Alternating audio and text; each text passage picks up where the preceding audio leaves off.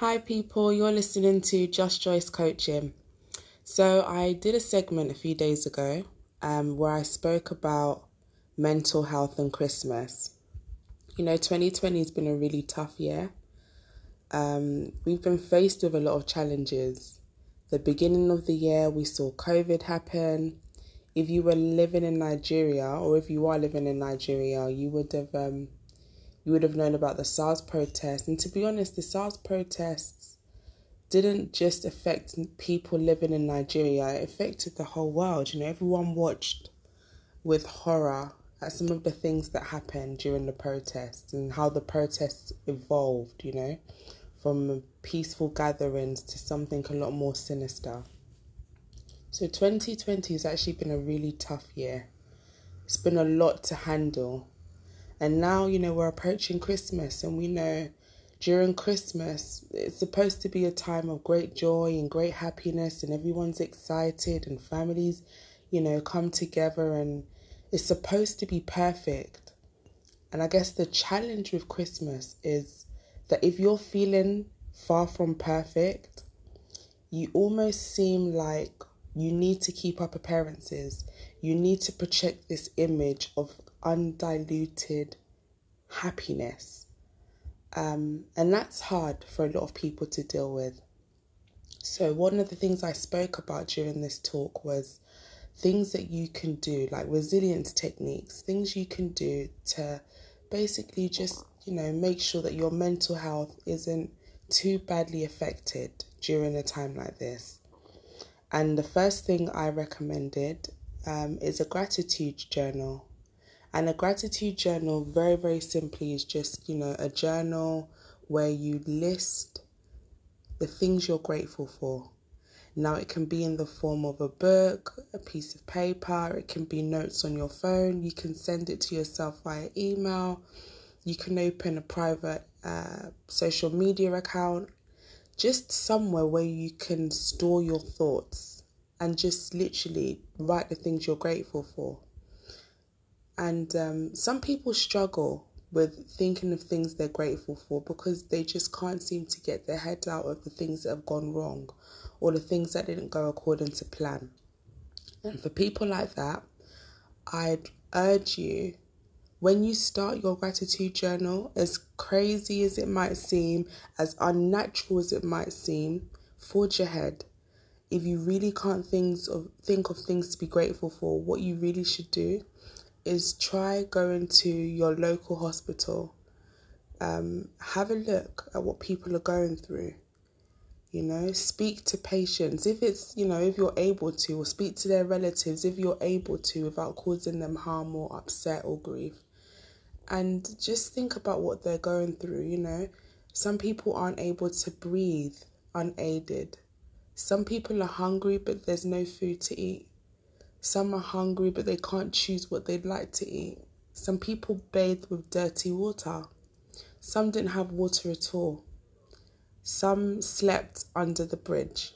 You know, for every situation that you think is absolutely terrible in your life, there's always something, even in the midst of that, there's always something to be grateful for. So what you do is you start to list the things you're grateful for, and all you need to do is spend a few minutes each day doing this. And what you'll find is that it becomes habit. So instinctively, when you wake up, you literally just find yourself recounting the things you're grateful for. And research has shown that a grateful heart, gratitude basically, puts a positive spin on your day. So you might end up having a better day just because you started the day well. You started the day with gratitude. So, if you haven't already got a gratitude journey, I would really, really urge you to get one. I'm going to share one more tip in this particular segment, and I'll share some more in future segments. So, another thing that is really closely tied to gratitude journals um, are daily affirmations. Daily affirmations are literally just positive statements that you say to yourself, and they again help you get through the day. Now, when you first say your positive statement, to be honest, you might not believe it, especially if you're not in the habit of doing daily affirmations or reciting daily affirmations. But just like with the gratitude journal, the more you stick to it, the more you say and believe in these statements, the more you'll see them manifest in your life. So, daily affirmations are realistic. You know, don't get me wrong. Daily affirmation, like a daily affirmation might say, for example, um, I'm going to have a good day. I will overcome all obstacles that come my way.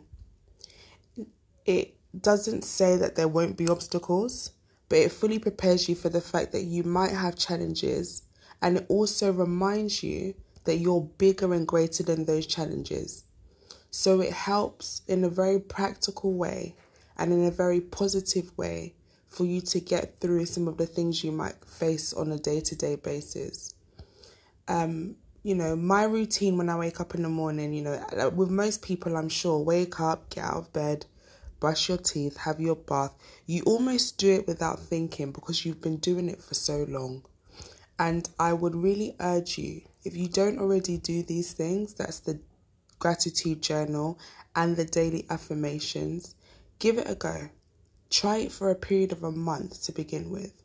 If you need help with composing daily affirmations which are relevant to you, send me an email, send me a message, and let's see how we can work together. But a positive start to any day definitely works wonders and it does a lot to protect and safeguard your mental health.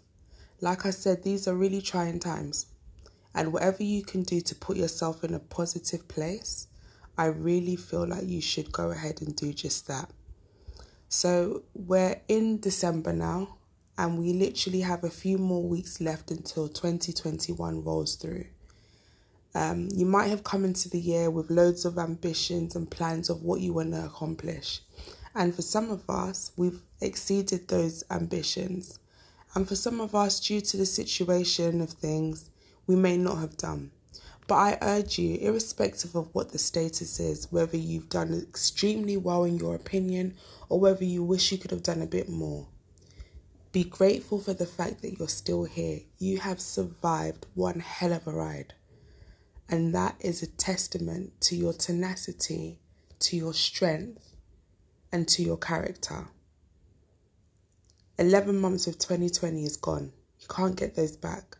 But for the one month that's left, let's see if we can make it the best month this year.